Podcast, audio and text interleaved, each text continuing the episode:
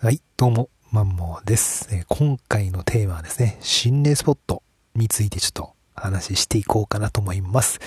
いやですね、今週いろいろポッドキャストを収録していこうかなと思ったんですが、ちょっと子供の風邪がうずりましてですね、鼻水と咳痰と喉が痛くてですね、ようやくちょっと回復してきたので、撮っていきたいなと思います。でですね、心霊スポットといっても、私はですね、心霊スポット大嫌いで、絶対行きたくないんですけれども、最近YouTube で、突撃系っていうんですか、心霊スポット突撃系の YouTuber さんめっちゃいっぱいいるじゃないですか。で、あれほんとすごいなと思って、気も座ってんなと思ってですね、こっちは非常に安全な環境で、ハラハラというかですね、スリルを味わうことができるので、結構ですね、見ているんですけれども、で、その中でもですね、やっぱこれはすごいなっていう動画が撮れている回もあったりするんですよね。で、私もそういうオカルトとか、そういう幽霊とかが好きなものですから、いろいろな動画ですとか、ビデオですね、これまで見てきました。特に呪いのビデオっていうのが結構有名ですよね。レンタルビデオショップでもありますし。で、私大学ぐらいの時からあったので、もうかれこれ20年以上多分呪いのビデオの歴史あると思うんですけれども。で、最初ビデオをね、出た時はもうほんと衝撃でしたよ。友達とですね、みんな、友達の部屋とかに集まって見るんですよね。で、お決まりのご覧いただこうっていう声ですよね。あれがめちゃんこ怖いっていうか、幽霊動画より、ご覧いただこうっていう、この声の方が怖いっていうね、話なわけですよ。で、声も今いろいろ変わってるんですけれども、呪いのビデオの、本当初期のですね、ご覧いただこうっていう声、あれめちゃんこ怖いですよね。なんか最近は、効果音とかも入ってたりするんですかね。なんか最近の声あんま怖い、印象がないんですけども、本当昔の初期のこの声ですよね。ちょっと真似しますけど、ご覧いただこう。ちょっと喉がおかしいですね。ご覧いただこうみたいな、なんかカスカスと男の声が混ざってるというか、ご覧いただこうみたいな、なんかこんな感じのやつですよね。これが非常に怖かったなと。ということで、ちょっと脱足しましたが、まあそういった呪いのビデオも見ているんですけれども、中でもですね、確か去年ぐらいだったと思うんですが、ゴーストハンター EMAX さんっていう YouTuber、心霊スポット突撃系の YouTuber さんがいるんですね。で、台湾とか結構行ってるんですかね。で、その YouTuber さんのチャンネルの中で、ヨネメロさんっていう方が、埼玉県の関口邸っていうところにですね、心霊スポットに、突撃して、で、その突撃しながらツイキャスで、生配信をするっていった動画が、あってですね、で、それなんかの時におすすめで私のとこに流れてきて、見た時にですね、その動画ってのがまあやばかった。いろいろ声が聞こえたりもあるんですけれども、この動画はですね、もろ出てるんですよね。手と顔がもろに出てるんですよ。で、これ最初見た時ですね、マジかと。これよく、もう佇まいというか、竹やぶの中に廃墟の家があって、でですね、関口邸ですね、関口邸なんですけども、一応、噂では、火事があって、で老夫婦が住んでいて、旦那が地方上になってしまって、奥さんが介護疲れとストレスで旦那を殺してしまって、家に火をつけて無理心中をしたっていう噂が、飛び交っている心霊スポットなんですね。で、井戸とかもあって、で、その雰囲気ですよね。竹やぶの中にある感じで、なかなかの雰囲気なんですけども、いやーね、やらせかどうかはちょっとわからんですけども、逆にあれやらせだったらですね、マジアカデミー賞もんかなっていうか、それぐらいのリアリティというかですね、その場所、時間、タイミングというか、もう全てがドンピシャな映像作品なので、いやーすごいなと。癒せだった場合ですよ。これでも逆にガチだったらガチでちょっとやべえなと思うんですけども、ただこれまでいろいろ心霊動画見てきて、突撃系のとか見てきて、あそこまであからさまに出てる動画ってあんまないんで、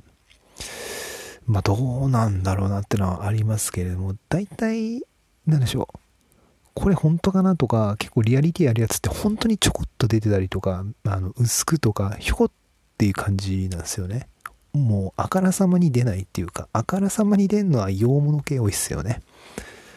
まあ AV もそうですけれども、あからさまっていうね、まあそんな感じで、IMAX さんのやつですね。これが今のところ私、心霊動画見てNo.1にありますかね。それまでは呪いのビデオの初期の方に出てた三面鏡の動画がですね、結構怖いイメージがあったですね。ミステリアスなところがあって、三面鏡を覗いている女の子がいて、顔をずらしたら一緒に鏡のその顔も動くはずなんですけど、動かないでずっと女の子の方を向いてるっていう、結構有名な動画があると思うんですけれども、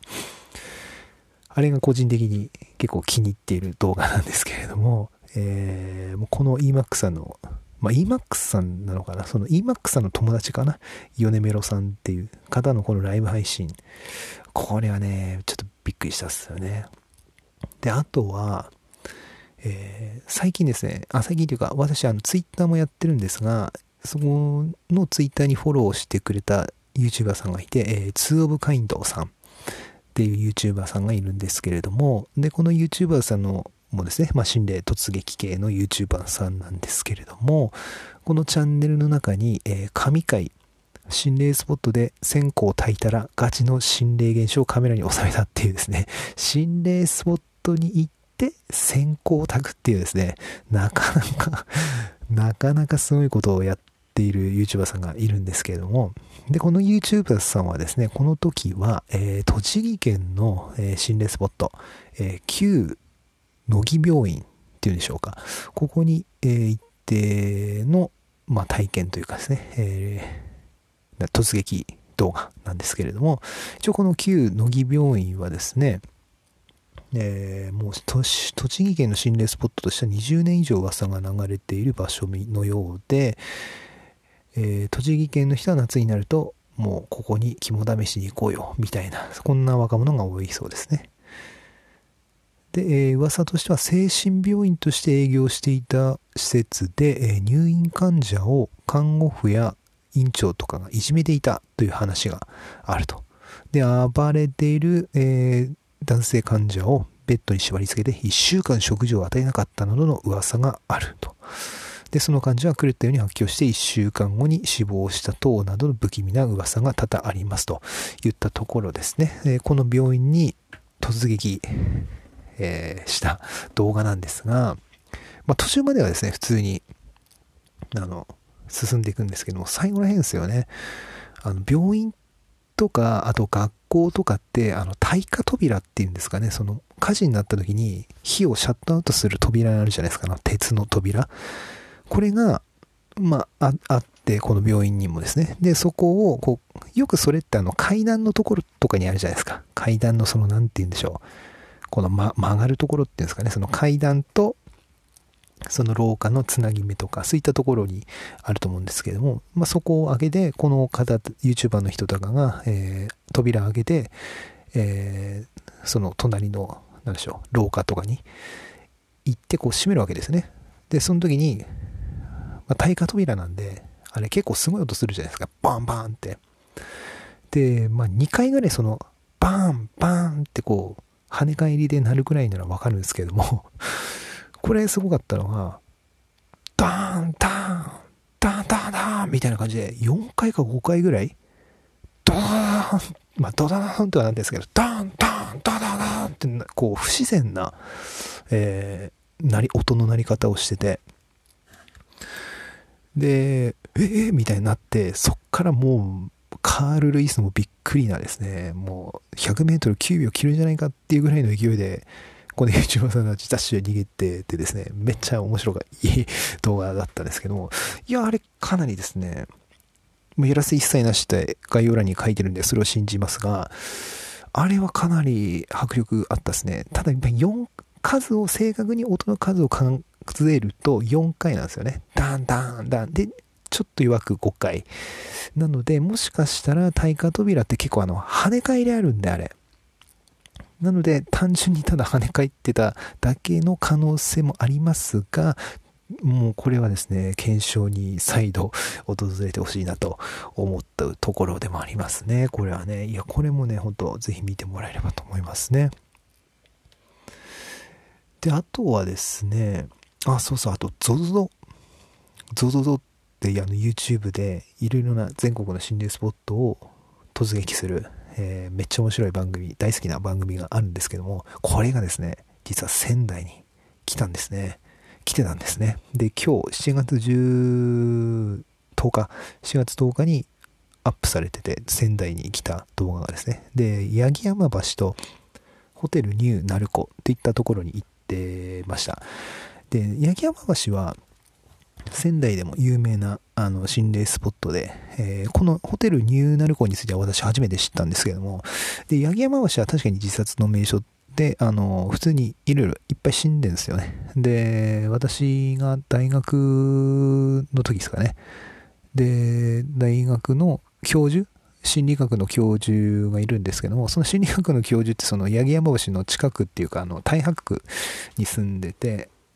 大学区っつっても広いんであれなんですけど、八木山橋の近くに住んでる心理学の教授がいて、ちょっとその人変わった趣味というかですね、持ってて、その自殺とかが起きると双眼鏡を持ってこう見に行くらしいんですよね、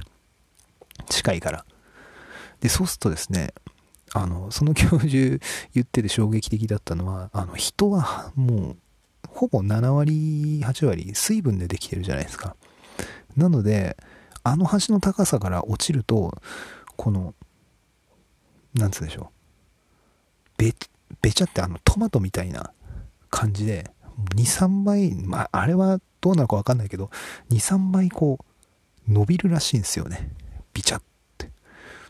3倍は言い過ぎかもわかんないですけど、それを双眼鏡を持って見に行くらしいんですよね、その人。ちょっと頭おかしいですよね。そういう人がいて、マジかやと思ったんですけども。なのでこの八木山橋は普通にいろいろありますよね。自分の友達も確か事故ったとか言ってましたね、車で。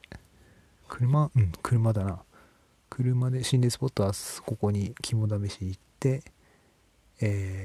ぶつかった結構な大きい事故を起こした友達いましたね、普通に。地元の友達で。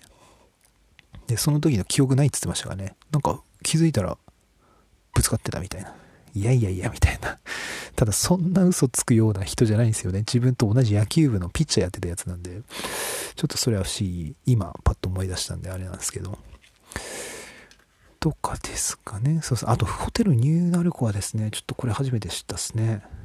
で、場所調べると上野のっつって結構部落のとこなんですよ、ここ。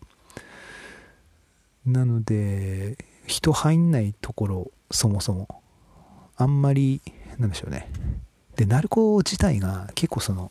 鎖的なところなので、ここの雰囲気って結構すごいというか、寂しい雰囲気というかですね、こう独特な雰囲気あるですね、鳴子っていうのは。はい。で、あとはそんなところですかね。で、そうで、私は心霊スポットが絶対行かないって決めてるんですよね。怖いっていうのもそうなんですけど、で、これなんでかっていうと、ちょっと実は理由があって、で、過去に、大学の時ですよね、これも。に、やっぱり心霊スポット行くわけじゃないですか、みんなで。夏とか、気を試しに。で、その時にですね、私が行ったところは、仙台の八乙女っていうところにあるホテル高原っていうですね、心霊スポット、今はもうないかな、潰されたのかなが、かつて20年ぐらい前あってですね。で、ラブホですわな。で、そこに行って、た時の体験というかあれなんですけど、最初その怖いんで、確か仲間 5名ですかね、で行って車にで乗って、でそこの心霊スポットであったの車でですね、結構もう間近まで行けたんですよ。なんで車でみんなで乗って怖いから、車に乗ってればなんとかなるみたいな感じで車に乗ってライトをハイビームにして、細いですね道をこう車で登ってって、で中では、もうビデオカメラを回して、撮影して撮ってたんですけれども、で、まあ、撮って、その時は何も起こんないわけですよ。まあ起こらないですよね。あ、1個来たっすね、ちょっと不思議なの。友達とで、そう車で行って、で止める場所がなかったんで一回また戻って、ちょっと路地に車止めてみんなで歩って行ったんですよね。でなんか一人の友達が話し声聞こえるとかって言い始めて、いやこれ普通に霊とかじゃなくヤンキーだったら逆にやばいからマジ帰ろうって言って、まあ帰ったんですよね。でその途中で一人の友達、まあ、幽霊とか全く信じたやつがいるんですけれども、そいつツァヤさんって言うんですが、ツァヤさんこうみんなその時ガラケーとかですね、ガラケーのライトこうつけながら登ってってたんですけれども、そいつが突然ですね、やばいライト消えたって騒ぎ始めるんですよ。おかしいとかっつって、でいや自分で消したんでしょと、オフにしたんでしょみたいな感じで自分も含め言ってたんですけど、いや違うみたいな、オンになってんだけど消えてんの、おかしいみたいな感じで慌てふためいてですよ。でいやみたいな感じで、まあ、車に戻ってきたんですけども、でいやこれマジおかしいとかっつって、友達の携帯のその画面見たらですね、確かにライトはオンになってんですけど、肝心なその LED の部分がですね全然光ってないんですよ。でやばいねっつって、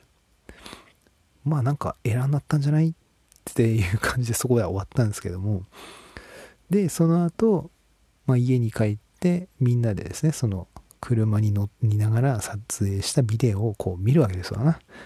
確認作業をするわけです。でそしたらですね、ちょっとんっていうものが映っちゃったんですよね。うん。今そのビデオテープは封印して、SD テープか、ちっちゃいテープで封印してますが、あれは謎な、まあビニールとかなのかなっていう話はしてたんですけど、最初はですね、なんだこれって発見した時に、まあ、すごい簡単に言うと白装束機体を身にまとったような、なんか人のようなものがですね、ふわーって移動してたんですよ、横にスーって。で洗って見つけて、で何度も巻き戻して、それを再生してって、こういやって検証してったんですけども、この最初そのさっき言ったように白いなんか大きめなビニールが木にぶら下がってんじゃないかっていう説をみんなで行き着いてですね話したんですけど、まずずっとないんですよね。そのビニールとかだったらずっとあるじゃないですか、そこにそのカメラを動かそうが何しようが。まずその白いもの自体がなんか移動してってるっていうことと、あとまあ車のライトが反射してなんかそういう風に見えたんじゃないか説もあったんですけど、明らかにそのライトと違う方向で、なんだろうな、もっと言うと森の黒いところ、暗いところだからそもそも反射するものが何もないところでのそういう現象があったって言ったところとか、